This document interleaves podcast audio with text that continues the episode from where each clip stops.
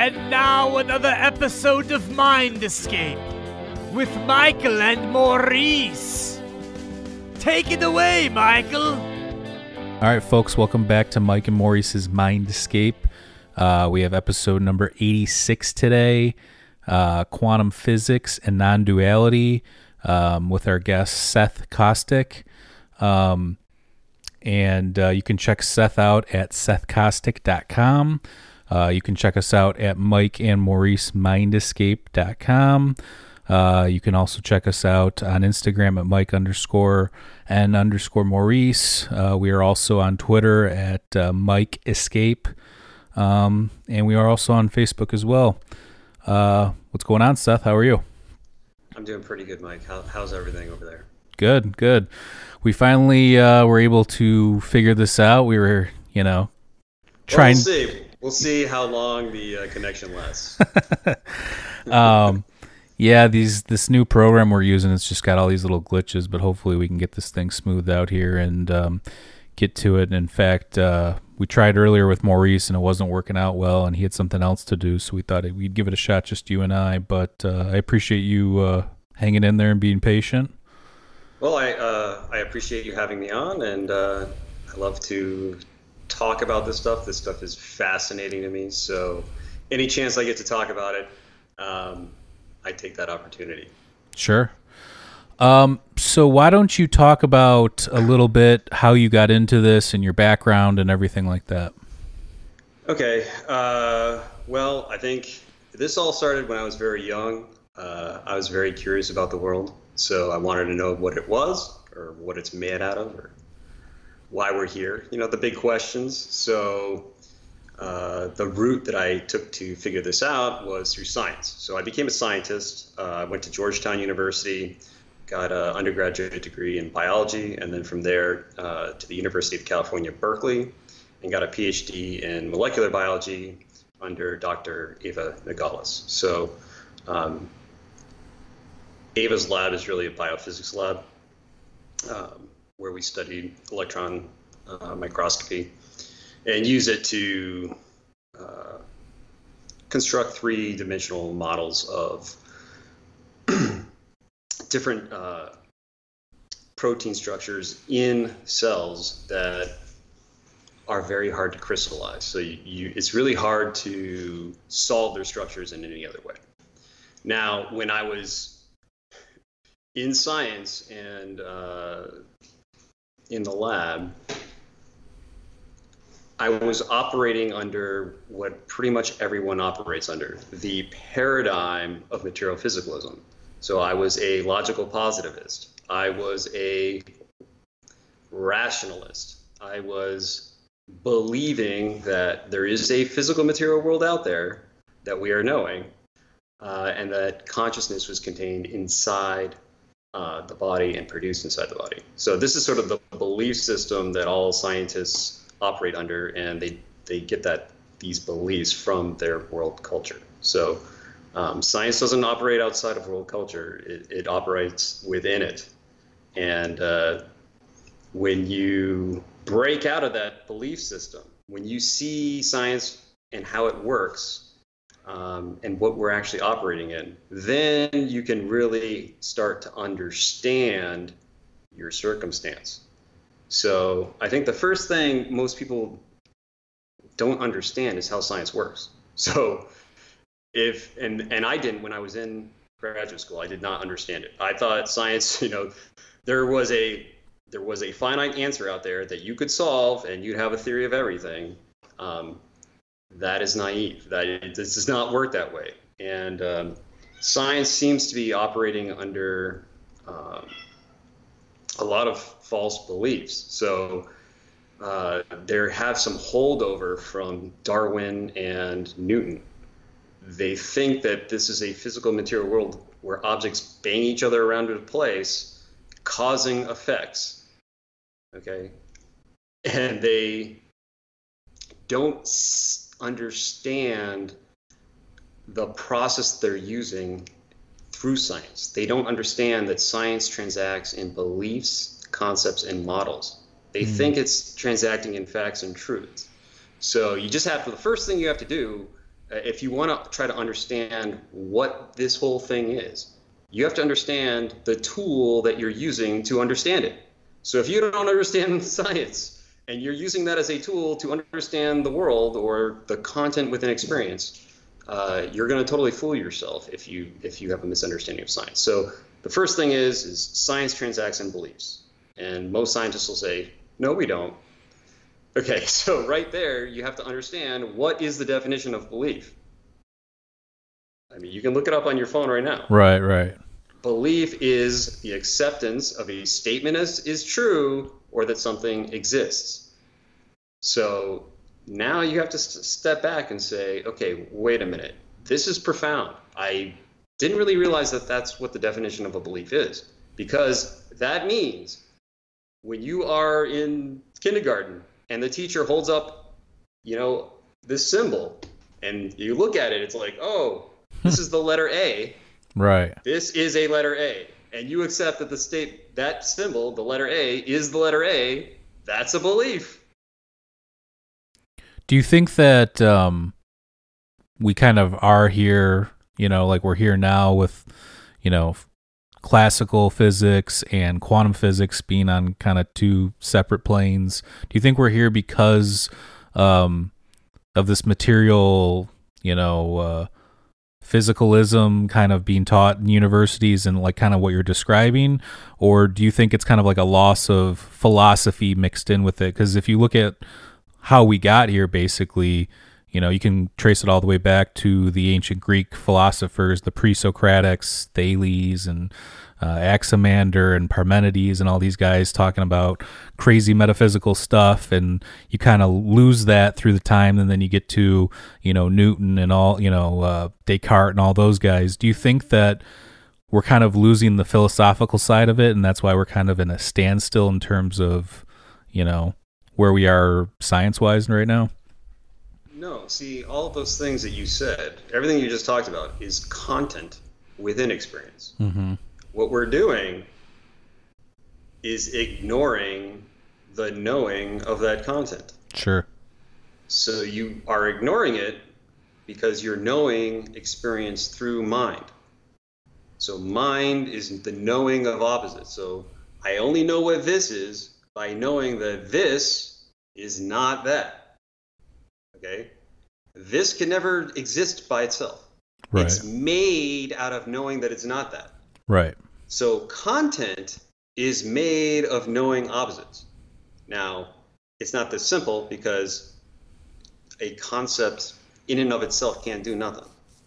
You need multiple concepts so they interfere, and the squaring of finite potential gives the illusion of objects. So forget all that.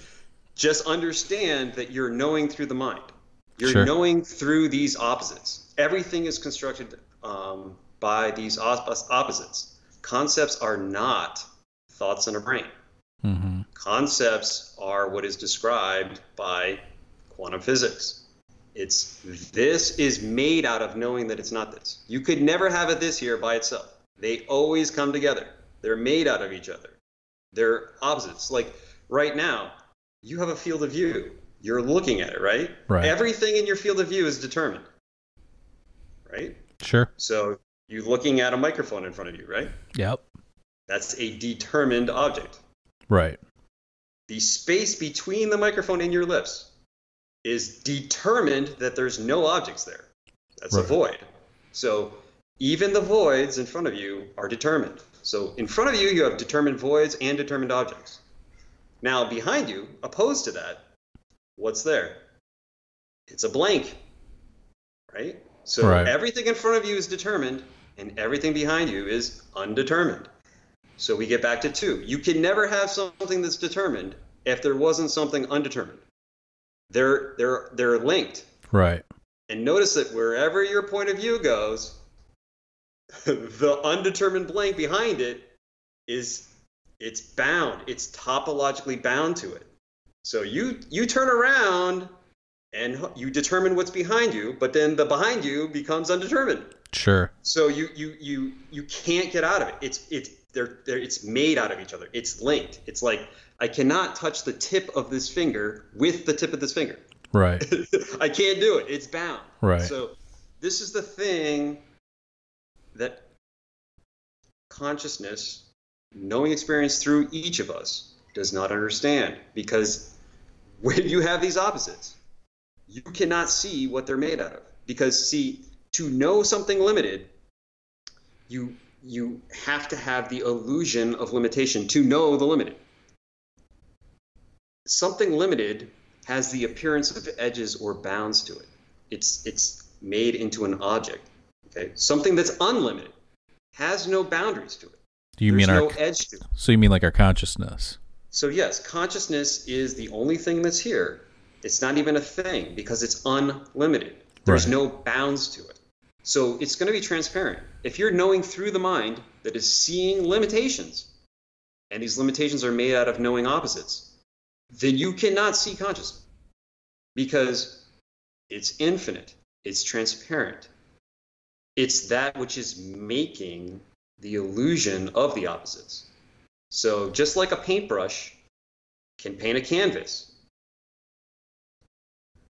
but it can't turn around and paint itself. Right. You see, so the thing that is knowing these ob- the content can never be an object of its own knowledge. Mm-hmm. And so this is why people are like, "Whoa, what is consciousness? Where Huh. is it?" You're looking right at it. Right. The microphone in front of you is consciousness. You're just seeing it as something finite and Right. existing outside of consciousness. But nothing exists. This has been proven 90 years ago. Well, I mean, lots of lots of people have tackled this, right? I mean, throughout the years. I mean, it's the hard problem of consciousness for a reason, and even people as smart as like you know Sir Roger Penrose and Stuart Hameroff are talking about microtubules in the brain, and you know how that could you know Oh, I know Stuart. He's been in our lab before. Him and Okay. Eva know each other. So what do anybody, you? anybody that, that deals with microtubules, that's the lab that I was from. So Eva Nogales is the person that discovered the structure of tubulin. Sure. They all know her. Okay. So what do you think then? When like has, has so you wrote you wrote a paper. What what's the name of your paper? I, I was actually reading a little bit of it Oh, last okay. night. So uh, Let me see if I can Wrote, I, I wrote this into a paper, so uh, to be published in a scientific journal. So the paper is going to be extremely hard for anybody to understand. So uh, it's very dense, and then it's talking about things where the paper is not a proper format for this type of discussion. You need a huge book Sure. even a book is not the right way to do this. So the, the proper way, once you really realize what's going on here, the proper way is a, a dialectic. So you have to have a dialogue with a, you, and you have to do self, you have to inquire. So again, belief is mission critical to this whole thing. If you read that paper, if you read any paper, if you believe the words coming out of my mouth right now, Mhm. you will be totally trapped. You, this is what traps you in this illusion Sure. is accepting things as true instead of knowing truth itself. So to understand, to really grasp things, you have to know them. And there is only one way to know them through experience. You have to test in experience for yourself.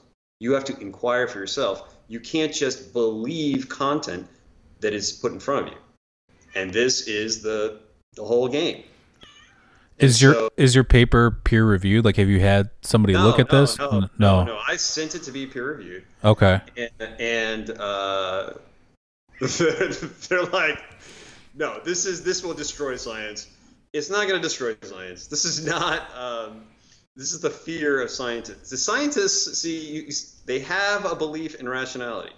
They Mhm. have a belief in um, physicality of existence of something existing outside of consciousness. They fear nonsense. Mhm. They fear not uh, irrationality. Okay, but their fears are not um, they're not valid. So you can still have a physics of consciousness. Mhm. It's possible. It's just that the paradigm that you use to contextualize all of your scientific results will shift from material physicalism to conscious singularity. where every apparent thing is made of, in, and out of consciousness, which is what their theories are already saying. Right. If you ask quantum physicists, what is everything made out of? They will say limited potential. Or um, they'll say something like Sean Carroll, um, who I love. You know, everybody's cool. I'm not picking on him. But he will say, you know, uh, people ask me what the electron is, and he'll say it's a cloud of probability Right. in space time. So the issue is is the in space time. No, space time is a concept that occurs within consciousness. Consciousness does not occur inside of space time. The electron is a cloud of probability. That's all it is. There's nothing to it other than probability. So if everything is probability, then there is only probability here. That's it. They're already saying everything is infinite potential. That's what they're saying. If every if every single piece of matter or whatever the thing that you think is physical and material is probability, then that's all that's here. Right. That's it. It's just that when you undergo the activity of making these opposites, right? This is probability over here, made out of knowing that it's not this probability over here. This probability has the illusion of something finite. Like if I want to make the number one, the number one appears as a finite object. And it's made out of knowing that a one is not a two, a one is not a three, a one is not a four, a one is not a five, a one is not every other number. So you've got a f- illusion of something finite, a conceptually finite set of potential here, made out of knowing that it is not an infinite set of potential. Okay, but now this infinite set of potential is a conceptual infinity. It's not an mm-hmm. actual infinity because the actual infinity is both of these things. See, the actual infinity is the knowing that is knowing the finite and knowing the infinite. So the that's the actual infinite. What we do then is we pay attention to these opposites because we can't pay attention to something that is unlimited the unlimited thing that is informing the illusion of these limitations. We cannot see it. We cannot grasp it. It is not understandable. Even this infinite set is not understandable to us. It's transparent because it's not limited. And this should be obvious because if you have in math class, if you accept that 1 minus infinity, you still you still get infinity, right? Right. You, you subtract one from infinity, there's still infinity. So it's just that the actual infinity contains limits that appear finite, like a one, and limits that are conceptual infinite sets. Okay, and this is I don't even know where we're going with this, but but but this is the this is the trick of how everything is formed because see then if I want to know what a one is, so this concept, since there's not a one here standing by itself, it's literally made of knowing that it's not all these other numbers. Okay, so I've got a thing that's got two parts here. I've got one not equals one. Mm-hmm. Okay, does that make sense? Does that statement make sense? No, it makes no sense at all. One Right. not equals one. I, I will tell you, uh, you know, uh, go and grab one not equals one chocolates right now.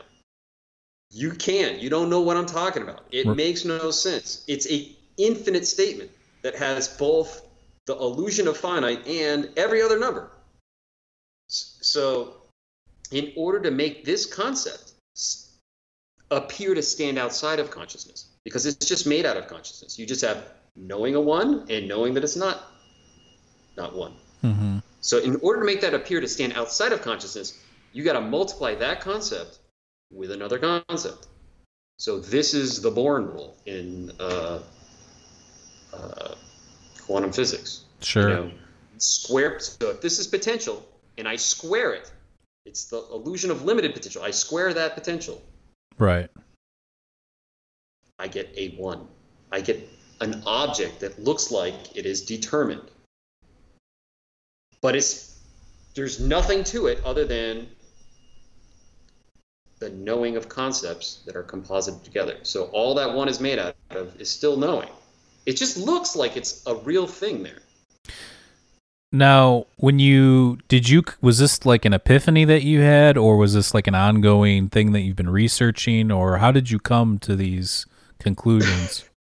well, uh, after I left, so uh, again, you know, at some point, um, you got to fish or cut bait, right? So Sure. at some point, I real I'm, I'm, you know, I'm literally looking at through microscopes, you know, down into at single. I mean, I, I studied RNA polymerase, so um, I mean, you're literally looking at like single molecular engines, right? I'm all the way looking way down in there, and at some point, I'm realizing like. I am never going to figure out what all this stuff is made out of and why we're here and all of by pursuing um, uh, science in this way. Sure. is not. It's it's not. I, I was like, okay, I will just publish some papers and maybe I'll learn a little bit of you know how human beings believe um, cells work and things like that. But I won't actually find out Right. you know so i when i had that epiphany i was like okay i need to do something else so i just decided to go into business um, i was successful in that and when i bought my house i just had this huge house and i had everything i could ever want and uh, just kind of sit there and say well now what do i really want and the thing that i wanted most was to figure out how the double slit experiment actually works because nothing uh, nothing that anyone uh, has written about it so far makes any sense. Sure. Um, and so that's what I did. I spent four years every night. I just come back to my house, my empty house. I still have no furniture in here. This is like the only furniture I have. So I would just come back and read papers and study and study. And then I started performing the double slit experiment myself with lasers and stuff and really kind of thinking about this. And then one day, yeah, I had a breakthrough. Can you see the diagram? This is from your website I pulled up. Um, I don't know if it's showing it on your end or not. No, Uh, I don't see it, but I know my paper. okay, so it's the one where, um, you Still know, the physical, you're, the the lights mediating off the or uh, you know the the the lights bouncing off the object, which is you know Okay. in our visual realm, and then you've got the other side with the lasers and the um, uh, yeah, So essentially, you know, the double slit experiment, what you're doing is you, again, we have this topology problem, right? So if I want to figure out what touching is, but I only have the tip of this finger, right, right? I cannot, I cannot investigate touching the tip of this finger with the tip of this finger. It's impossible. I have to touch something else, right? So vision, like we said before, you have a visual field in front of you that is determined, and now you have an undetermined blank behind you. So there's a topology there. To understand how vision works, you're going to have to take that blank behind you and put it in your visual field. So in order to do that, you got a you got a phone, right? yeah, Yeah, so let's see here. So here. Okay, so here you can see, well, right, yeah. Okay, so I'm holding up objects. Light is bouncing off of those objects right, and traversing space-time, being captured by the camera and being displayed on the screen, right? right, So I've got objects, I've got light, I've got a perceiver, and I can, oh my God, I can see the perception the perceiver is perceiving, right. which I can't do if I just got myself here. Sounds like a Dr. Seuss novel. Yeah, so what we're so what we're able to do here is to break that topology and then we have all the elements of visual perception Right, right in front of us. And now we can then look at what's happening. Does image formation does it occur from light interacting with undetermined objects? That's mm-hmm. what you are able to do with this little system. Now the problem is these fingers, they're determined Right. because they're in my field of view. So what I have to do is figure out how to make an undetermined object right here, shine light on it, and then look at the image that's produced. So if I take an undetermined object, so if I have uh, two fingers holding, let's just say these two fingers were undetermined, Right. right? And I shine light on them, I should see two fingers on the screen. If I see 12 fingers, I know light shining on undetermined objects does not determine them. Because 12 fingers does not determine two. You would not know which of the 12 fingers, the two fingers, uh, represent the two finger objects. Right. Okay, so that's what the double slit experiment is telling you. So- you have two slits, two slits. You can't determine which slit the light goes through. Right. You shine light on it, and you get 12 slit images. So shining light on an undetermined object does not determine it. Right. So you are not seeing the field of view that you have right now. You are not seeing it from light interacting with those objects, going into your eyes and knowing an image of it. Right. Because if you were, then the double slit the double slit the, the double slit experiment proves that that light does not determine un, uh, undetermined objects. And then when you really look into it, then you say, okay, what's there in this double slit experiment? Determination is happening because if I if I look to see which slit the light goes through, I get a determined image. If, if I set up a system where I can know which slit the light goes through, then I've determined an image. The image no longer is a distribution distribution of lines. It's two lines. Do you think it for the double slit experiment? Obviously, they they blast the electrons, but do you think it's possible to upscale that to larger objects? Do you think it, it would work the they same have. way? They have. Oh, oh, okay. They, ha- they have. So they, they, they, you can do it with anything. Okay. Um, I know that because I've I've read some stuff on that too, but I think it's considered woo woo in some areas. Yeah. and- yeah, I just need to say something about woo woo. So, could go preach on. I mean, we do a lot of woo woo stuff on here, but we also do a lot of academic stuff too. So we have a little bit of a balance going on. But go ahead. Okay, so again, uh, and this gets back to what science is, right?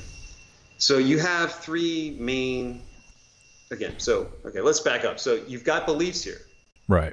Scientists don't see that their field is working with beliefs, but it is because science is an epistemological modality. Mm-hmm. There are three main ones religion, philosophy, and science. Right.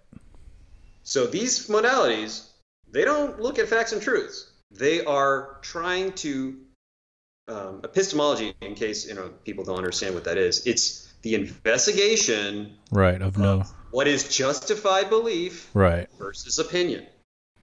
So this is why epistemology is huge because if all we have are beliefs, if everything is a statement that you have accepted, then we need to figure out which beliefs are, are valid. Because if we don't know which beliefs are valid, then we'll be living our entire apparent life under some delusion. Right. Okay, so science is one of the three epistemologies. It's dealing in beliefs. It does not deal in facts and truths. So religion justifies belief with belief. Right. That's what it does. Okay? So when you are a scientist, okay, well, let's go through the three. So religion justifies belief with belief. Logic justifies belief with rationality or Mhm. logic. Or, sorry, philosophy justifies belief with rationality or logic. right. And science justifies belief with experience.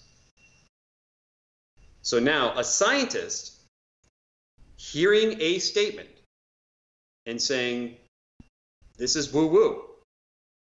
Did they do an experiment to come to that conclusion? No. They're just basing they- it off of previous. They just practiced Yeah. what? Did they practice science? No. Did they No. practice philosophy? No. What did they practice? What did they just practice? epistemology. No, religion. They Oh. practiced oh, religion. Oh, I get. Never mind. I got They're confused. By, saying this is woo woo. Right, right, on right. what? Based on what? The belief that it's woo woo. So, I mean, I've heard that before that, you know, like a lot of people talk about that how science is basically just the religion of reality basically, you know. Or or the the the idea that for sure the the um the future is going to behave the same way as the past kind of a thing, you know, that uh, somewhere in that realm. Well, no, see, science, it's it's it's there's a you have to have some subtlety and nuance. So science, it's got it starts with these beliefs, and it performs logically constrained tests of them, Mhm. and then you write down your interpretation of what happens within a, the actuality of experience. Somebody reads your scientific paper, and now they have another belief because accepting a statement, even if it's a scientific paper, is the definition of belief. So it starts with beliefs, processes stuff, you get a belief out. So it only works with beliefs, but Isn't it beliefs s- are special because they're justified via experience. But isn't this the idea too that I mean what we know to be certain today is probably not going to be certain. People are going to look hundreds of years from now and be like, "Oh, they thought that," you know, like even the way we look at Newton and his idea of gravity is not our idea of gravity today, that kind of a thing. So no, what you just said is what people believe. The, the what we know is uncertain. So the knowing is certain because it's infinite potential. Right. The content that we're knowing is uncertain. I mean, yeah, I was just talking about like limited. like Thomas No, but- Thomas Kuhn's idea of like paradigm shifts and scientific revolutions and that kind of stuff. Yeah, yeah. So, but this is exactly it. So the content is uncertain because it's limited potential. It's always going to change. It is relative. It it it it is it is not the actual. It's Okay. not what's really here. What's really here is the knowing.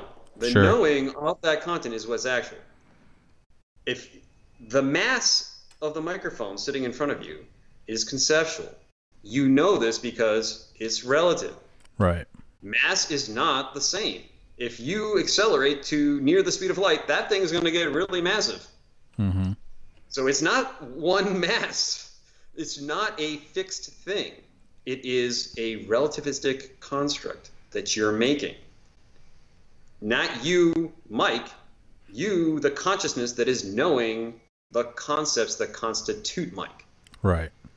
And so what you've done is you've confused Mike for who you are, but you're not. You're consciousness. Right. And but in that regard then would we all that's what you're saying by non-duality. Like then we are all consciousness, we are all the same thing. There is only consciousness here. Okay. Con- consciousness ignores its infiniteness to know something finite. So then what would you say the reason is for this illusion of, you know, separation or duality or whatever you want to say? Well, there isn't any. You just are fooling yourself that there is. Gotcha. But that's what I'm saying. Like, why from from like a biological st I know you, you know where we're going with this, obviously, but I just want to understand um, how you would arrive at that from an understanding, like biologically, of how we work. Or you're saying that that doesn't matter, and it's really just this other thing. Uh, biologically, how we work is a little fairy tale that consciousness has invented. okay. Now, the invention of it isn't like some. Um, I mean, I look. I understand. Like It's- it's- uh, language, like we've created language, and language we're just adding titles to things that aren't real. Like we've invented everything that we know to be true. Basically, you know, like the concept of seeing something and whatever the experience. I understand that, you know, but I'm, I was just curious. Um, on on, I mean, I guess I mean I, I understand your your take on this. I'm just trying to understand it how you arrived at this. I guess is what I'm trying to figure out. So, how you arrive at it is when you look at the double slit experiment and you realize that light shining on objects does not determine them, but determination is occurring. Mm-hmm. Then now you have to figure out how it actually is determined. How how once you prove that you're not seeing objects from light shining on them, then you've got to figure out how are you seeing them because you are seeing them. Right. I mean, you cannot deny that you're seeing what look like objects to you.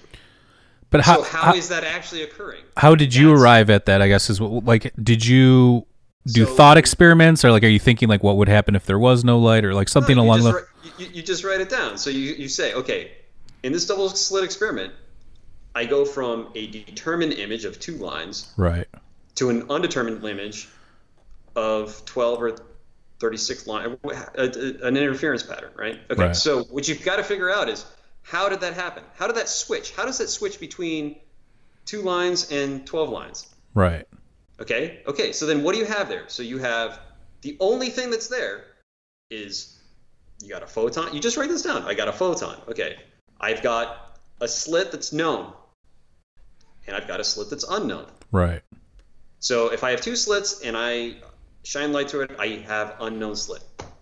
If I have one slit, or I can determine which slit, I have unknown slit. So then you realize, okay, you've write, you've written these three things down. You've written known slit, you've written unknown slit, you've written photon, and now you start to realize, okay, what is a known slit? What is it? It is made of knowing that it's not unknown slit. Oh, these thing, this thing that I thought was a thing, a existent object, is a concept. so it's, It's- almost like these two things are just ba- like canceling each other out basically So no, so wait, so you you you you figure out that known slit and unknown slit is a concept. right Now let's look at the second thing that you've written down. You've written down photon. That's the only other thing there. Okay. Well, now if a concept is made out of these opposites, there's got to be an opposite to the photon. You only could see the photon because you don't even pay attention to what not photon is. right Oh, okay. So I will take photon, not photon, and make that into a concept. Now you see the photon isn't a thing. It is a concept. It a photon is limited potential that is made out of knowing that it's not not photon. hmm So now when you look at image formation, you say, oh, okay, so how is this image formed? When you multiply these concepts together, when you multiply an unknown slit times a photon, right you get a unknown distributed line pattern. sure It's, okay, so this is what everything's made out of. These concepts. That's what that's what you figure out. So, I mean, how? So then, when you look at like the universe, then does is consciousness then, you know, because there's some people, you know, pantheism and all these different theories, and if everything is one, and Hindu, you know, beliefs, and, and so I guess what I'm uh, what I'm asking is, how does this relate to the universe? Or does it does this consciousness that's just one thing arise biologically for things that are biological, or is it something that is encompassed or encoded within the entire universe? Uh, no, see, the entire universe occurs inside of consciousness. Okay. It's made of it. So again, So this is kind of like have you ever heard of um and, and I'm sorry to cut you off, but I read a book, I think it's called Bio yeah, Biocentrism by Dr. Robert Lanza. And his theory is kind of similar, but it's not about like non-duality and stuff. It's more about how consciousness arises through biology and that the only you know, like the universe exists basically because we exist. yeah, I understand what people are saying by all that, but they're, they're missing the whole thing. Okay. Well, I'm So trying to understand. yeah, so consciousness doesn't arise. It's Okay. all that's here. It's Okay. been here forever, and it can't go anywhere. And because that's all there, it's all that's here, and it's dimensionless. It has no dimensions to it. There's no. It's unlimited. So that which is infinite has no limitations. There's no edge to it or anything. It's infinite. It's transparent. It's mm-hmm. always been here. It's always in the now. It's knowing. It's that's what's happening. So what's happening is this consciousness when it starts undergoing this activity of mind, making these opposites, and they multiply each together, it's makes the illusion of finite interference products, but it also makes the illusion of in, infinite interference products. So the Born rule states, you know, when you square um, finite limited potential, you get the illusion of an object. but you're also multiplying the infinite sets, which you cannot grasp. So if I multiply, you know, um, one times two, you are just looking at a one and a two, right. and then you say, "Oh, I get a two out." Right. That's not what's happening. You're multiplying one not equals one times two not equals two. So in that multiplication, you get four products out. You get a one Right. times two equals a two. You get a one times not equals two, which equals not equals two, but you can't grasp what a not equals two is. It's infinite. It's transparent to you, so you don't even see it. Right. You get a not equals 1 times a2, which again is infinite. You cannot see it, so you just ignore that. You get a not equals 1 times a not equals 2. So you just can't, you just, there's, there's not even there. So the only thing you see from 1 not equals 1 times 2 not equals 2 is the 2. That's all you see. So likewise, when you multiply these concepts that consciousness is knowing, you get a universe you're looking at a finite product set but there are three more sets that you're not you're not seeing because they're infinite you're not grasping them they're there but if you say the fi- the the fundamental the, the two fundamental concepts so again this thing is infinite so consciousness can abstract itself into every single possibility there is you sum these conceptual possibilities up into two separate concepts. So now these things are stacks of some potential. And when you Mhm. multiply them together, you get universe. So if these two summed stacks of potential, if I call one the concept of knowing, not equals knowing, and the concept of being, not equals being, when I multiply these things together, I get the universe, which is knowing being, and I get something else that's knowing not equals being. And then I get something else, not equals knowing being. And then I get something else, not equals knowing, not equals being. hmm So the universe, the, the thing that you can see, is this illusion of finite content. Antimatter, which is not equals being times knowing, is being that's there that you can't know. And then dark energy, well, this is not equals knowing, not equals being. It's not being anything that you can't know. Right. And dark matter is being there that you can't know. So it's this is why you're never going to find dark matter or dark energy as an object because they are infinite. They're right here. They're right on top of you right now. At, you're you're the whole the whole infinite singularity. You're looking right at it right now. It's just that you've limited every single concept. You've you've limited by knowing through the illusion of Mike, you have limited it because a Mike is knowing that it's not not Mike. Notice that your perspective, no other perspective has your perspective Right. because they're made out of knowing that they're not you. So nobody can ever have your point of view. And by definition, since this is an infinite singularity, there has to be a Mike here. Because if there wasn't, then this thing wouldn't be infinite. So congratulations, you are the whole thing. So, in in that regard, then what does this mean? Like, so you know, we just talked a little bit basically about you know you were talking about like ontology, basically with the being, not being, kind of a thing. How does this play into what's like what's the point? What's the purpose? Like, what what do you think's going on then? Okay, or is there or is purpose something that we just subscribe to that we don't? yeah, really, I, the, the the truth is that the the real there is you have to have the illusion of finite to have meaning or anything. You can make up meaning for Mhm. whatever you want to do. That you can know any meaning for your life that you want. This thing that consciousness is is so far beyond meaning. It's the most meaningful thing that there could be. it doesn't make sense. It, it's not logical. It's beyond logic. It it takes logic and it's like right. this thing is it's infinite. people do not have an understanding what infinite is. They think infinite means really large. No, infinite means unlimited. Anything. It can do anything, and it is doing everything.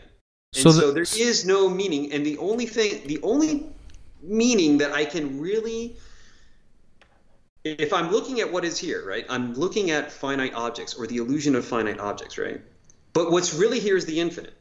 So what's going on? I am ignoring the infinite. So the meaning or the purpose or the intent seems to be to ignore myself, to have a diversion from the infinite. hmm Now, if you look up what a game is, it's an engagement, uh, something engaged as a diversion or for amusement. hmm So you're in some sort of game here. You're ignoring yourself so that you can see something that appears to be other than yourself. And I can only assume that, yeah, uh, being infinite and uh, existing for eternity, or not existing, being in eternity forever, never, never, never, never. Um, yeah, you're gonna you're gonna want to do some other things. So you're gonna want to play these games. So do you think that that's why in religion you have this idea? You know, there's some, you know, esoteric stuff too that talks about how, um, you know, we are all one or we are all God, and created fractals of Himself, and even Gnosticism talks about being trapped in this body as a piece of this bigger one thing, kind of a thing. Do you think that there's something to that, or do you think it's not really like that at all, or what's your what's your uh, take on all that? No, uh, you're God. Right. So, so that's what I'm saying. So so okay. So let's say I I I die. So then does it, ever the show goes on and it's just you know So business as usual, but it's not me. 'cause You- it- when you say I die, so dying? okay. So so we talked about this. So I, the content is dying. Right. The content will go away. Right. It'd be ignored. But the I that's knowing that content, all there is here. So you can't go anywhere. but that's what I'm saying. So if I were to die, my consciousness would live on. Would I then have the information encoded in that, or would that be something that just dissipates when I die? So information is knowing that it's not not equals information, right? Right. So something that is in formation, it's formed, it's finite. Right. So something that's not formed is infinite. You are this infinite, non-informed thing. Right. It. This is the this fist here is the illusion of information. It's it's consciousness that's infinite, but this infinite is taking a. It looks like it's taking a form because I'm ignoring the unlimited part Mm. and just to paying attention to the limits. So information is what you're, you know, when you're when you have your field of view, you are creating in formation You are taking infinite consciousness, which is infinite, transparent. It's the blank behind you right now. Right? The blank behind you Right. is out out of formation, right? It's occurring. There's something back there. It's it is, but it's not informed. It's there. It's transparent. But when I turn around and I look at it, now I inform it. Hmm So information is just arises from this little game. This game of playing that one is not not equals one. This little game of knowing opposites creates the illusion of information. So you just go back to being infinite consciousness, which has no form, which is all knowing. So that's is- what basically you could say consciousness is God then, because that's what um, Yes. People Yes. have described God as since the beginning, which is omnipotent, you know, all knowing, ever present, you know, the Alpha, the Omega, you know, all that. The the reason why I don't like to use the word God, well, Well, yeah, because several several reasons because I was an atheist for my whole life, so it's just weird to me to say it. And then two, people have a cartoon notion of God. yeah, God like, is like Zeus, like a Zeus character sitting up in the, in the clouds looking down. Yes, and then these um, I don't know these these crazy international or what do they call themselves? The uh, intellectual dark web. You know, these guys Yeah. they get up there and they do the exact thing that they hate other people doing is they straw man some religious person's notion of God. They'll say, "Well, you believe God is a guy with a beard and in, in this cartoon version of God," and then they say, "Well, you're ridiculous for believing that." No, that is ridiculous. I don't think people with a serious, sophisticated, again, you can't have an understanding of God. There's no understanding of it. But people who understand and can point and say, "Yeah, God is this infinite thing." There, it's not a cartoon. It is not anything that could be limited to anything. So you'll see these atheists get up there and say, "Well, show me a God. Show me this bearded guy in the sky." It's like, no, you're you're you're you're totally dismissing something, um, and and mischar- you're mischaracterizing the other person's statements, and then you're saying those statements are are stupid. No, understand what they're trying to tell you, and Mhm. then analyze it. They're doing the exact thing that they hate. Right. When Richard Dawkins says, "Yeah, point God out to me," it's like you're staring right at him. Who do you think you are? yeah, I, I don't understand Every- that. Every, everything you're looking at is God. There's nothing other than God here. This The only is the- everything, yes. The only thing I don't understand about his arguments too is that he believes in evolution, but it's like, what would the purpose of evolution be if it's constantly moving in a direction? And I get that this doesn't really have to anything to do with what we're talking about right now, but just that something's trying to survive. Why is it trying to survive? Why is it going in one direction? Like, what would the point be? You know, like so.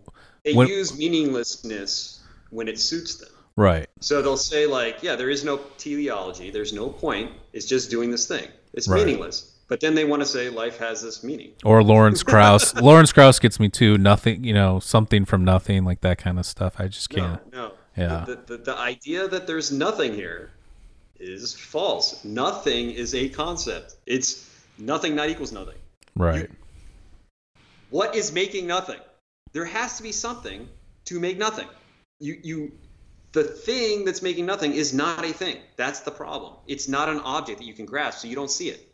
It's the being that is consciousness, that is knowing nothing. hmm And how does it know that there's a nothing? Because it knows what not not nothing is. It's making a nothing out of knowing that it's something. So so this nothing something is a concept. It's occurring in consciousness. You don't get being out of nothing. Being is already being. It's already knowing. It's a knowing being. So what about like um altered conscious states? So like, you know, you obviously come from a background in biology. I don't know if you're familiar with the recent studies with inducing or inducing cardiac arrest in rats and then promu- uh, um, producing dimethyltryptamine in their brains, not just in their pineal glands.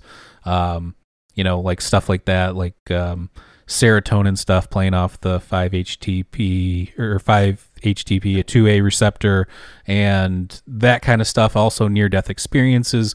You know, what do you think's going on there? Do you think it's you're getting a glimpse of what losing this built-in pareidolia or built-in illusion or something along those lines? Well, so you're knowing an infinite number of limited potential right now. You're Okay. knowing all these concepts, right?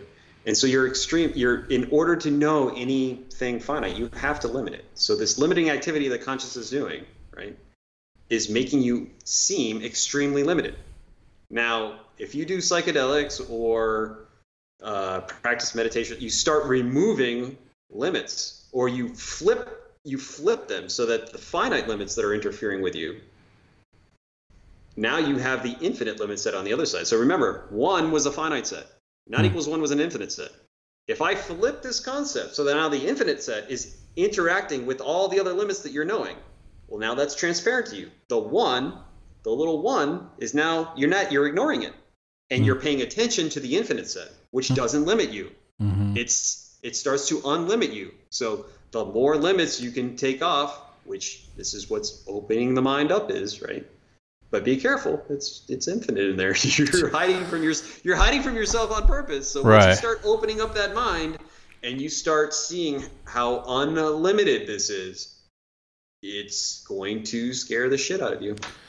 That's what people describe under, you know, I've done other psychedelics. I've never tried DMT, but people that do DMT talk about kind of this, you know, kind of what you're talking about. It's almost like a lifting of the veil, or you know, a lot of people talk to these entities when they're in there. Like, could these entities just be other illusions that you are, you know, like maybe the the, the dude behind the game for somebody else or something along those lines, you know? Yeah. So the problem is is that I can't understand consciousness as an object. I, Mm. I can't understand it. So just like you have the universe, which is uh, conceptual interference of a finite set, it's like I can grasp this.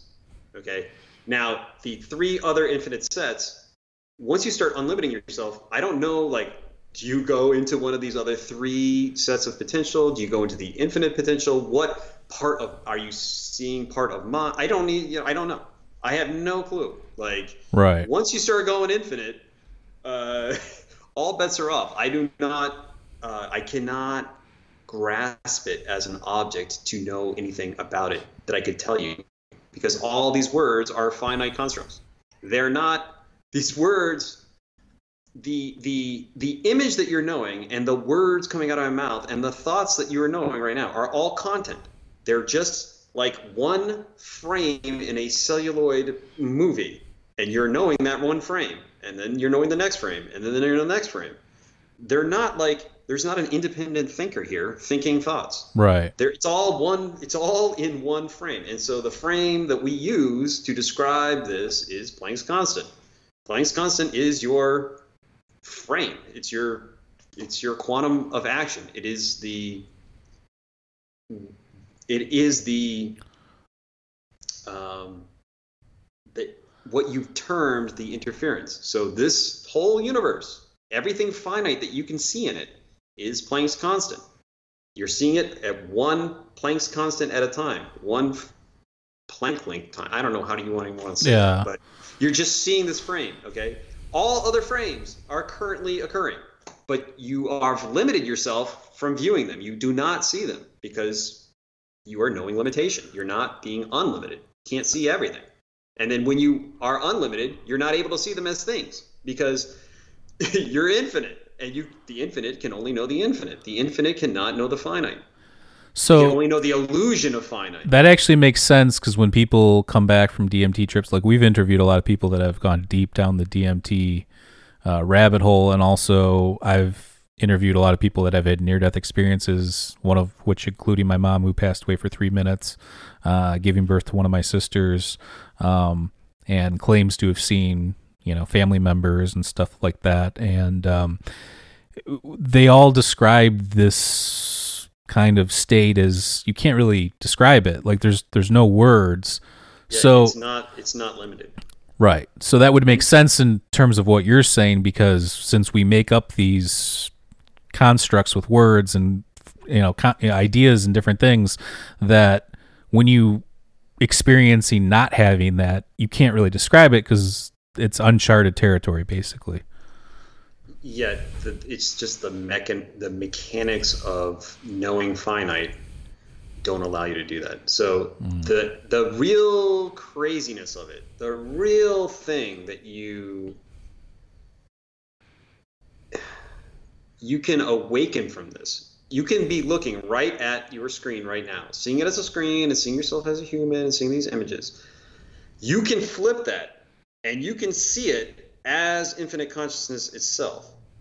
You can stop paying attention to the limiting activity and pay attention to the thing that is creating that limiting activity and see through the concepts because the concepts are just made out of knowing. right They're just made out of knowing of opposites. They're, they're, they're vaporware. They're, they're not actually there. They're conceptually there. And so you're just looking at all this and you can just flip it and see it as infinite consciousness. And when that happens, that will scare the shit out of you. You will be like, oh my God, there was never, ever a difference between the physical material world and the consciousness knowing it. It was always the same thing, and this thing that I'm looking at is myself. It is what I always was, and there never was a little separate Seth sitting here. I was always this thing the whole time. Right. And that is a huge shocker for people. People just cannot. It's just very hard to accept. So yeah, because it seems like to understand what you're saying, which I kind of think I have a tenuous grasp on right now, but um, it's almost like you have to unlearn everything you knew to know this. And Correct. I thought the last great truth was I think, therefore I am. You know, Descartes' cogito, but it seems like you take a step back from that even, and it's I I I'm there's nothing. It's it's knowing that there's nothing and that the only thing there is is consciousness and even though I think therefore I am, I am not one thing. I am everything. Yeah, I, I would have loved to have been there with Descartes to actually right know what he was actually saying. I think things get lost in. I mean, that was in French, right? So, or well, yeah, I mean, I I wrote it in Latin and then it was translated. Th- this is the thing: is yeah. when he's saying "I think, therefore I am," I don't think he means think. Okay. And I no one can really debate this because he's not around. Right. So I think what he's saying is I am, therefore I am. So again, where does that come from? Yeah, I mean, I've read his. That's that's in the Bible there. guys. Yeah, I've, read med- his meditations, and um, he was also fascinated with. He like built, I think, an automaton when that was kind of unheard of, you know, back in the day. Because he lost his daughter, I believe, she died at an early age, and he tried to make an automaton to kind of recreate. So I think he was fascinated with consciousness in general. Ray Kurzweil all over again. Yeah. Oh yeah. Yeah. Exactly. His dad died. He's trying to recreate him. So it's. Like, what do you think about that? I mean, I know you have your theory on stuff, but what do you think about possibility of simulation theory or that we can You have to understand. I mean, actually, this is going to be episode seven. So I'm going to make an episode on what a simulation is Right. versus what an illusion is. So, Right. So here's the thing, and and this is something that you just have to start doing. Look up the definitions to everything you say, because when you say a simulation, you don't even know what you're saying. Right. When someone says this is an illusion, I think most people think that they're saying it's not really here. It's a phantom. Well, I No, think for simulation, illusion, il- il- illusion does not mean phantom. right. It means misinterpretation. So you're looking at the thing.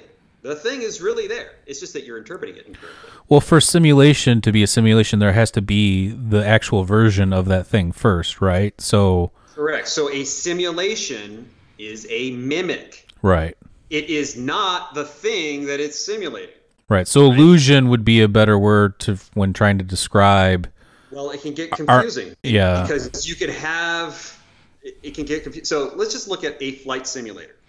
So there's a little box on the ground with a joystick Mm-hmm.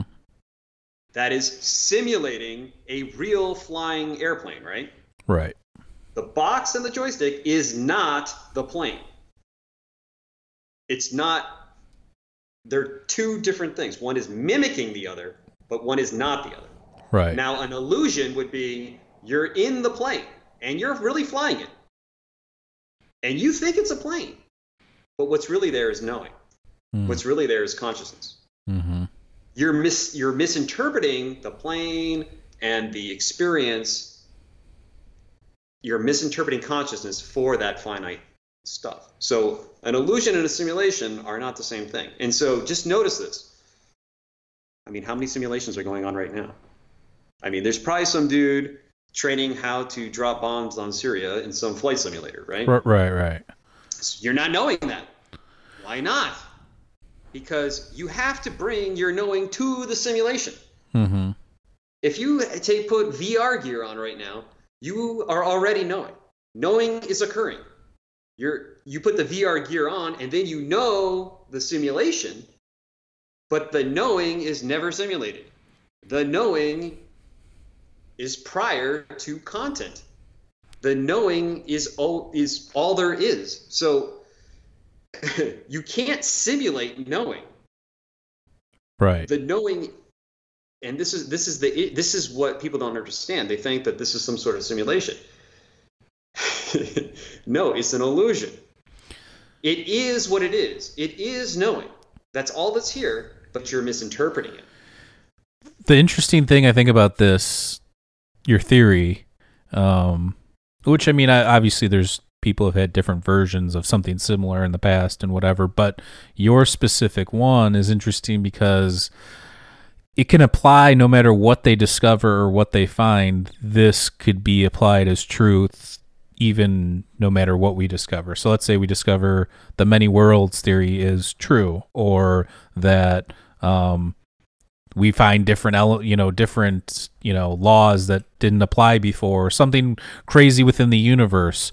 What you're stay- saying could still be true because it's all predicated on consciousness.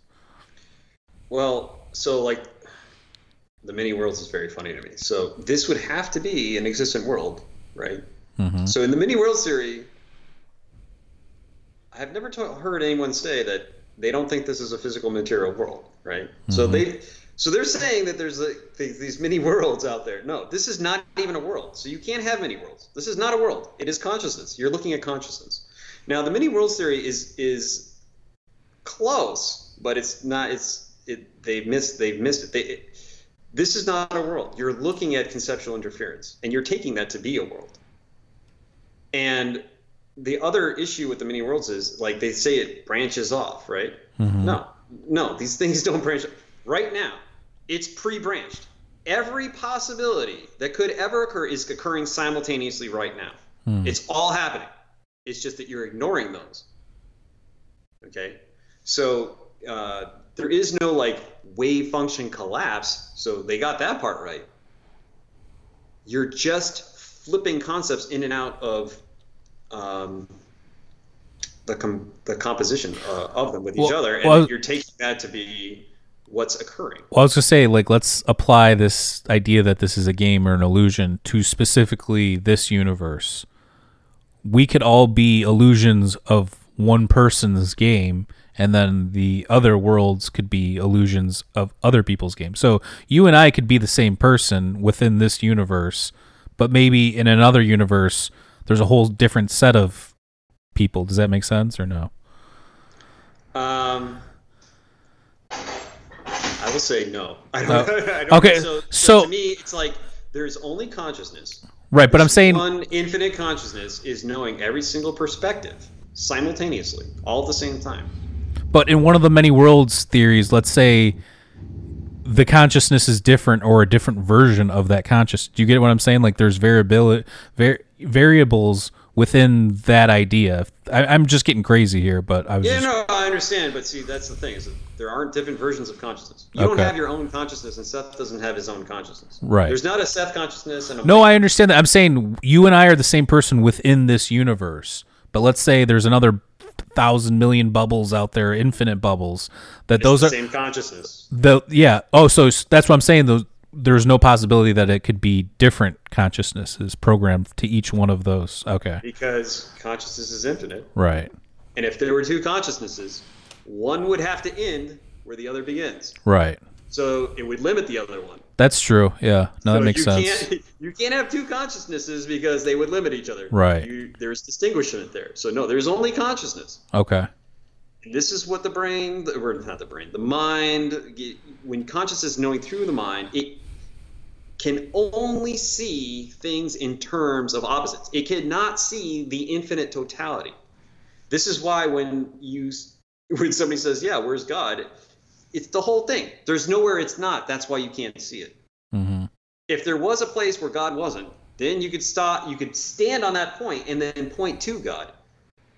See, you can't point to God because it's all that's here. And the mind can't take that. It can't Yeah. understand that. It does not.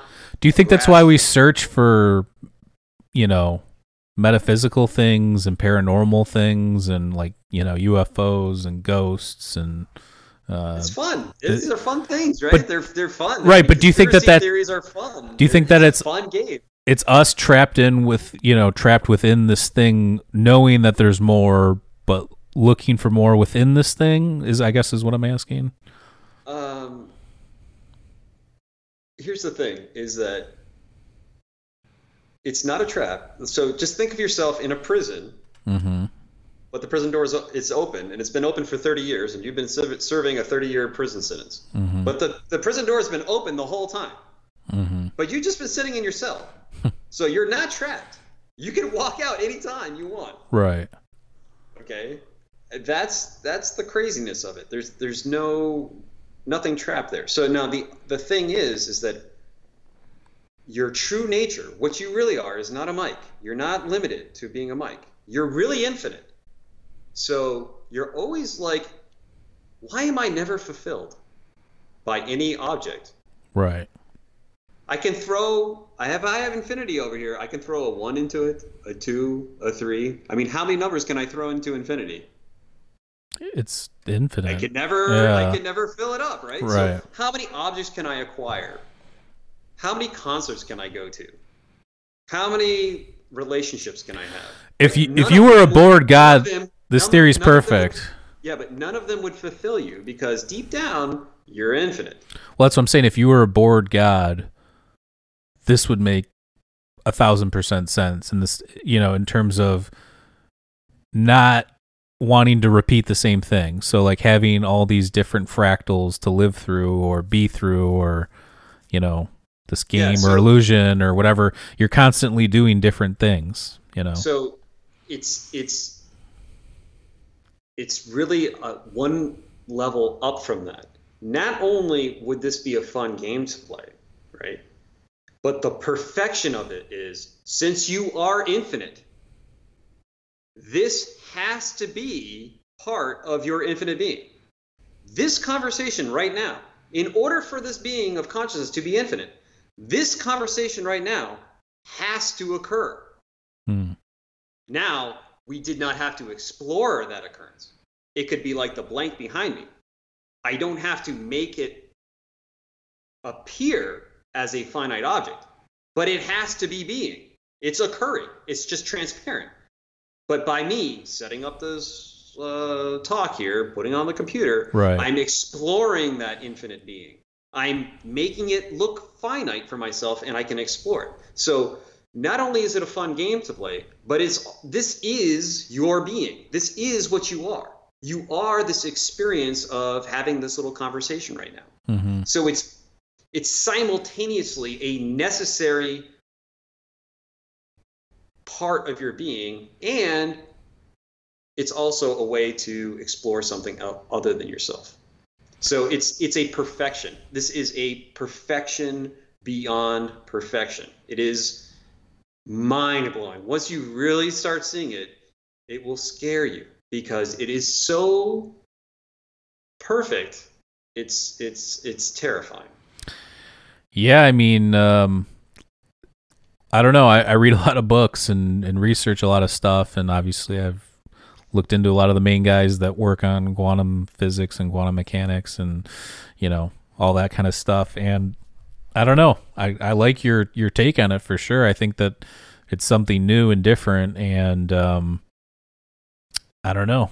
I think, at, like I said, I, I I have a tenuous grasp on it, but I'll continue to you know look at your videos and read your stuff. And I mean, I hope too that that your stuff does get peer reviewed, or at least somebody looks at it, and you know, if Well, nothing I- else gives you their opinion.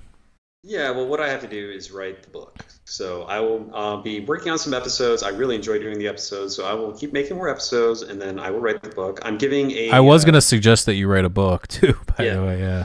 I'm uh, giving a talk um, in San Jose. It's called Sand 2019. So in October, I think 26. I don't know.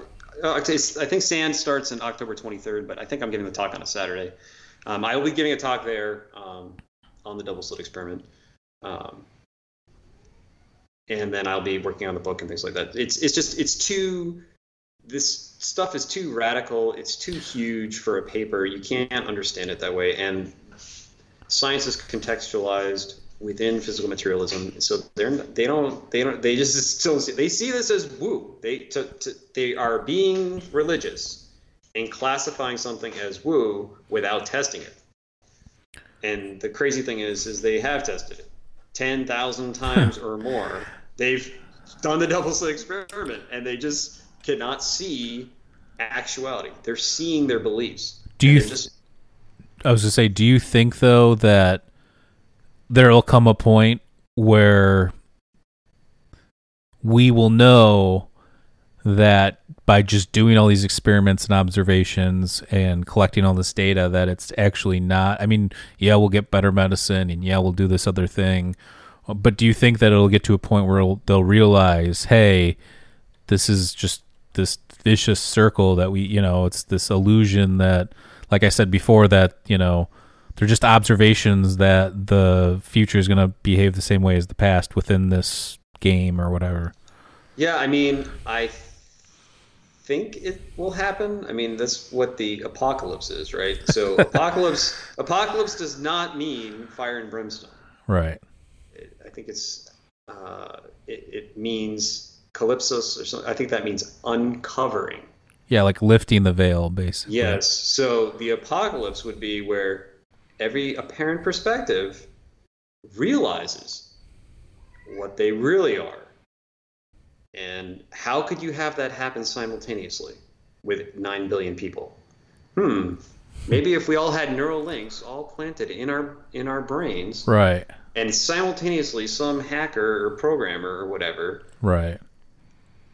released you from the matrix simultaneously, you'd have one massive like awakening happen, and you'd have the singularity. You would have something like that. I don't know. Do you think this is what like enlightenment is? Like, because obviously a lot of these, um, East- Enlight- enlight- enlightenment is a very tricky topic because what do you mean by it? by It's- that I mean um, people that that have these revelations, these Buddhists and you know um, Eastern philosophy and all this stuff that they meditate their whole lives, and then they get to this one point, and then they're just like, I get it, I understand. Yeah. Yeah. And so that's is this is the thing is I've had that moment. I've become enlightened, but then I come right back here.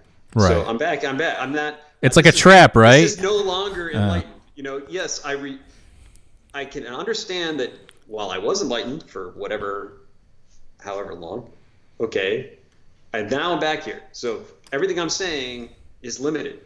All limitations are by definition false because truth is unlimited. So everything I'm telling you, these are just beliefs and these are limited things and this is content and we're playing around here. Don't believe me. S- Figure stuff out for yourself. Right. Just use the content that I'm telling you to wake yourself up. When you wake up, you'll say, "Oh my god. I get it." Then you come back here and you say, "Okay, now I got it. I can't I can't bring that that enlightenment into this with me." But now that I know that all that's here is consciousness, this is the only thing that's here. I know every other person that's not me is also this consciousness. It's me in disguise. So how would you treat that other person? Mhm. Are you going to treat that person terribly? You can if you want, because you know it's just you. You can cut off your own finger if you want, but are you going to do that? No. So once once people wake up, once consciousness, and it's not the people that is doing it; it's consciousness is doing it itself. Consciousness is the only thing that's making distinguishments. It's the only thing that's making this content. It's the only thing knowing this content. It's the only thing that's here. So when it decides, okay, everybody's going to wake up at the same time, it'll do it. But you know, we're, we're just along for the ride. Yeah, I mean, I you what you said is actually interesting too because I've had moments too where I'm like, oh, I think I got it, and then you go to bed and you wake up the next day, and it's like, oh, I'm just back in life, you know. So it's almost like that's what sleep's there for. Maybe it's part of the game to keep resetting us, you know. Yeah, when you realize you can't get it, you got it. Yeah. Because you can't get it. Because again, the thing that you can get is this finite set of interference. It's Right. the universe. It's what you take to be as limited. But you're missing the other three interference products. You're missing the whole. Mhm. So when you realize this, you're like, okay, I can never understand it as a finite object. I can get it, but by getting it, I have to be it. So in order to know the infinite, you have to become infinite. Mm-hmm. And when you're infinite, then you're not interacting with any finite people. There are no gurus walking around that are infinite. Because if they are walking around, you know, if they are Right. gurus, then they are finite. So they can have a, a lot of like, see, this is this is where the woo comes in, right? A lot of it is just beliefs that these people hold. Right. Most non-dual people, or their non-duality is becoming, I guess, a thing now. So I guess people are un- waking up to it. But what they're doing Yeah. is they're trying to make it into a religion. It is not. I I see non-dual. You know, that your typical non-dual person is like, oh, it's all we all got to be nice to each other in fairy tales and unicorns and stuff. No, no, no, no. Being nice to each other is made out of knowing that you're not being nice to each other. Right. The concept of peace is knowing that it's not disturbance. Right. So, if you're really non dual, if you really understand, then you'll look at cluster bombs being dropped on innocent civilians as pure peace. But they don't see it that way. Well, in the sense that that would create people to then acknowledge, know or know that that's wrong and do the opposite thing. Yeah. When you see that there is no right and wrong because they're made out of knowing each other, when you see what really is, is this in, infinite totality, then you're really being non dual. So it's really, but it's really like But- duality in non-duality in the sense that you have to experience the duality to understand the non-duality. Does that make sense? No, because Okay, so so like by non-duality is consciousness, and it is understanding itself as itself in itself. right, I mean, I it doesn't need to know duality Right. to know itself. It knows itself intrinsically. It is knowing. So that's all it does is know. but I'm just saying the way It's we playing a game understand the, ignoring Right, that's- by knowing duality. that's what I'm saying. Duality occurs within non-duality, but it doesn't need duality to know non-duality. That's what I meant. Like if you look at the world today, everything's binary. It's you know Republican, Democrat. It's dark and light. It's you know good and evil. Everybody Yep. thinks in binary terms. You can only think in binary terms. Right. That's the only way you can think. There's Right. no other way. All other ways are made of those ways. Right. So, I mean, this is how you can make a computer. But that I think that's why people think we're in a computer. No, you're not. You're I know, but I'm just saying that's why people do think though that we are. Yeah, they. Uh, it's uh, you know a way for them to think about it, and that's fine. Mm-hmm. So um, no, this is extremely interesting and extremely amusing. I love it. This is the this has been uh, the ride of a lifetime. I'm extremely I'm glad you uh, we got this to work though. This was super fascinating, um, and uh, I'm glad you know you're doing what you're doing because I think it's going to take some out of the box thinking to you know push this thing forward. And um, yeah, you should name your book "Knowing." Just know, just knowing. Um, uh, maybe, but yeah. See, the box that we're in is material physicalism, right. and we, the the new box that we're going to jump into is singular consciousness. hmm The singular consciousness box is also not the truth. Right. It is a framework. It is a contextualizing system of limits that will allow you to think inside that box. And the box will be conceptually understanding that all of this is consciousness. But it won't be actual. To actually understand all this consciousness, it will dissolve the illusion of all those things. So everything I'm saying is still limited. It is still mm-hmm. not the truth. Right. It is just going to be conceptually true within the new paradigm. Right. And so that's the shift that's going to come. So we're just going to shift the game into a, a, a new paradigm. And the reason why we're going to do it, I don't know. We want to play different games. You can't, just like you couldn't have satellites in Newtonian mechanics. If you wanted to play the game of having satellites, you need Einstein's mechanics because if you do not adjust for time dilation, Right. you will drive your car off a cliff. Right. So to one, if consciousness wants to know, hey, what's I'd like to have some GPS here. You got to have Einstein. If you want to know faster than light travel or some crazy ass uh, Star Trek type stuff, you're going to have to shift paradigms. You're going to have to align the concepts that you're knowing with actuality mm-hmm. better than what was in the past. So this would be like the real singularity. When by that I mean the word singularity is used for a number of things from Yes. the you know how we're going to integrate with technology, uh, what happens inside a black hole, all that kind of stuff. Yes, I, in fact, the mathematics that I use describes a conceptual singularity. a black hole. So black hole thermodynamics is the closest I can get to describing an actual singularity, not a conceptual singularity. Black holes and things out there are trillions of black holes. Those are conceptual singularities. They are occurring in the actual singularity of consciousness. The actual singularity of consciousness makes all of that content. And by us trying to figure out how black holes work, um, we've actually come up with great mathematics that describes the actual singularity. Right. Now, that description is still wrong. It is mm-hmm. still not the truth. It is just a mathematical description that points to the truth. But it's going to be extremely powerful because just like Newton, he was limited with what he could do. If you want to do more stuff, if you want iPhones, you need quantum mechanics. Right. You need to think in a different way. You need to limit consciousness in a different way to explore that content. And science should not fear non duality. Science should not fear um, non rationality because it's going to take science to a whole nother level. Once you give up the fear of losing what you have, which you won't lose it, you'll still have it. Just we just still have Newtonian mechanics.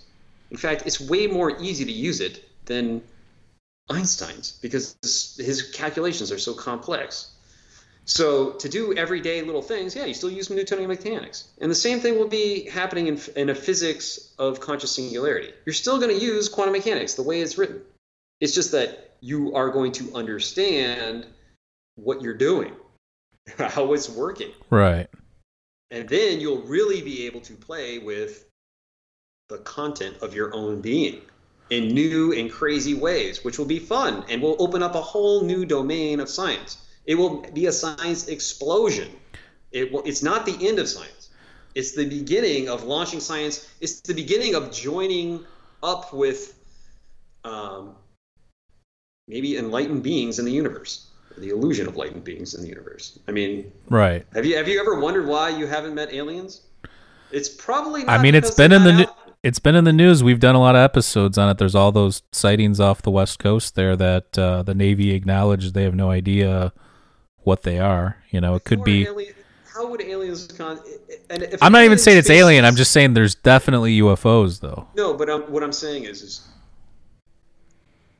when you have an understanding of actuality, when you really see it as a conscious singularity, mm-hmm. then you know, hey, if I want to contact human beings, I can do so at Yeah, any time. it's part of the game. I can do so at any time. They're occurring in me, as me. They would contact you through consciousness. Right. Well, that's what we had did an interview with uh, Dr. Andrew Gallimore, who is you know a computational neurobiologist, but he's does work with DMT and Dr. Rick Strassman from the Spirit Molecule, um, and he wrote a book called Alien Information Theory. You know that talks about when you do DMT, maybe you're contacting people or entities, you know, like we were talking about earlier, but also maybe through you know quantum entanglement, how you could be traversing the stars through this portal kind of a thing um, in that sense. So, like what you're saying kind of actually does make sense that, you know, that would just be another step or layer within this, what we would consider reality. Um, but let me ask you this. So, if if we are in this game or whatever, wouldn't it make sense to keep going the way it's going to maximize, you know, you know, maximize the the playing field or the game? Well, I think this is what it is. It's maximized. I mean, it's a perfection. Right. So what's occurring is maximizing the game for every perspective. right. That's what I'm saying. You're, So you're, you're in a Maximus. so You're- wouldn't it make sense that we maximized. we start on Earth? Let's just say we are the center. I'm not saying we are, but let's just say we are. That we would continue out. Maybe we go to the moon. We go to Mars. We keep you know branching out to the point where it goes throughout the entire universe. Again, assuming that there's nothing already out there.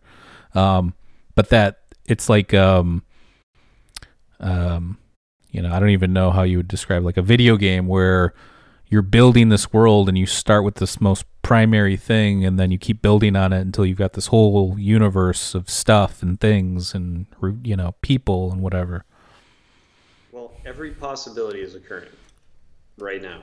So that's occurring right now. It's just that you're ignoring it. Okay. So you can choose to explore human beings Right. reaching out and going all over the universe. Right. You can choose to explore knowing a comet obliterating the Earth and destroying everybody right now, if you wanted to.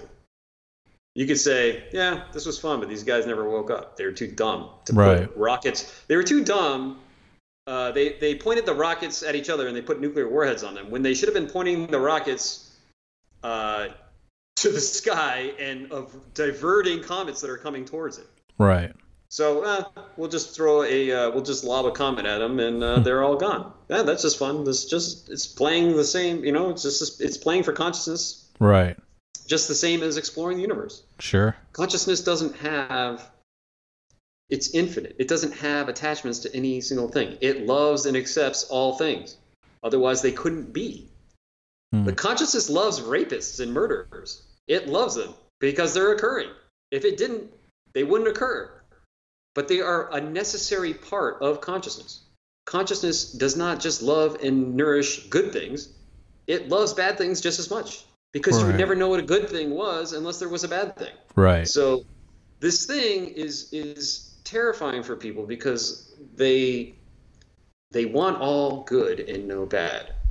They want to exist outside of consciousness. We've had They, uh, they- we've had people talk about again. I keep going back to it, but I think it actually is relevant and should be studied more in terms of what we're talking about. But we've had people talk about their trip reports on DMT, and we've had more than a few talk about how in that realm, these entities, good, bad, everything, that they're these necessary actors that we don't understand, but they get this feeling that there is no good or bad. It's everything's just this one thing, and it's all necessary for some reason beyond their knowledge. yeah, and the reason is it's necessary because it's infinite. Hmm. That which is infinite is unlimited. So the being there of these whatever they are Right. have to be there because it's infinite. This thing couldn't be infinite without the being there of all being. Well, and, then this is this is just what people just cannot see as the illusion of perspectives that consciousness is knowing. and the the material physicalism aspect of it, scientists will say that oh, that's just your brain communicating with different parts of your brain, or it's um, your subconscious that you don't normally get to tap into. You know, so we've been throwing around that like the archetypes and that kind of stuff, but um, like I said, it, your your work's very interesting, and like I said, I've we've talked to enough people on this show, and from reading enough books and stuff, I think that you you're onto something, and I think that uh, you should continue down this road because I think it'll lead somewhere. Oh, I have fun playing here. This is a uh, this is a it's too good to be true. so, uh, thanks for having me on. Yeah, no problem. Is there anything you want to plug? I mean, we you go to people can go to your website at sethkostek.com. Uh, yeah, my website, my website is uh, just a placeholder. There's really nothing there. Um, I'm releasing content on YouTube. I think that's the thing. If you we have uh, your links actually down below, so people can go. yeah, yeah. Go to the channel, subscribe. Um, I should be a little bit more regular about content releases, but I run a uh, I run an entire company, so I this is like my spare time here. Sure. Um, I, I, I, I keep a, an entire company running, so that's that's what takes up most of my time. So in my spare time, I make these videos and I write and I give little speeches about this stuff. Um, but I love making the videos so uh, so much that I really want to dedicate more time to them. So uh, they should be coming out more regular after I finish this uh, science and non-duality talk um, in October, which check out uh, science and non-duality. There's a lot of good content there. Okay.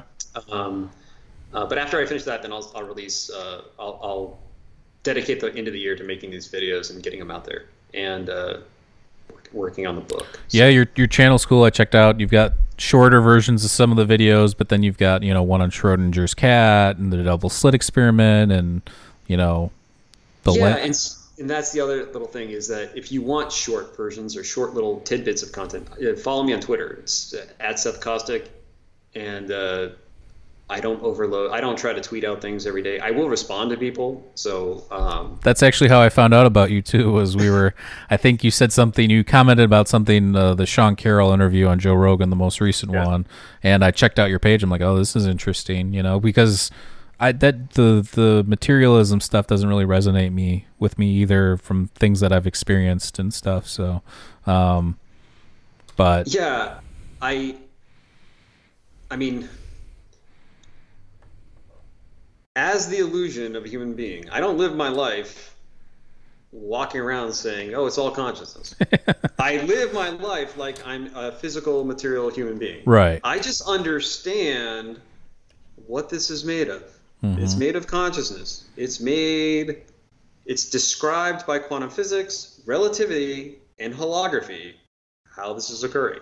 Mhm. If you combine those things together, um, you will have a mathematical description pointing to what's here. And that's kind of what's captured in my paper. Yeah, check out his paper too. You can download it on his website. Um, again, all of his information is down below. Uh, subscribe to our channel. You can check us out on Patreon slash Mike and Maurice. Um, and uh, that's it, man. Thank you for coming on, and we'll get you on again. Actually, this was fun. We'll we'll try and make it work with the Maurice next time. Uh, he had a Yeah, uh, you guys should give these guys money because they need to buy more equipment. So give them money. These are great episodes. Uh, I love you, Mike, and uh, take care. Have a good love you too, man. Have a good one. Peace.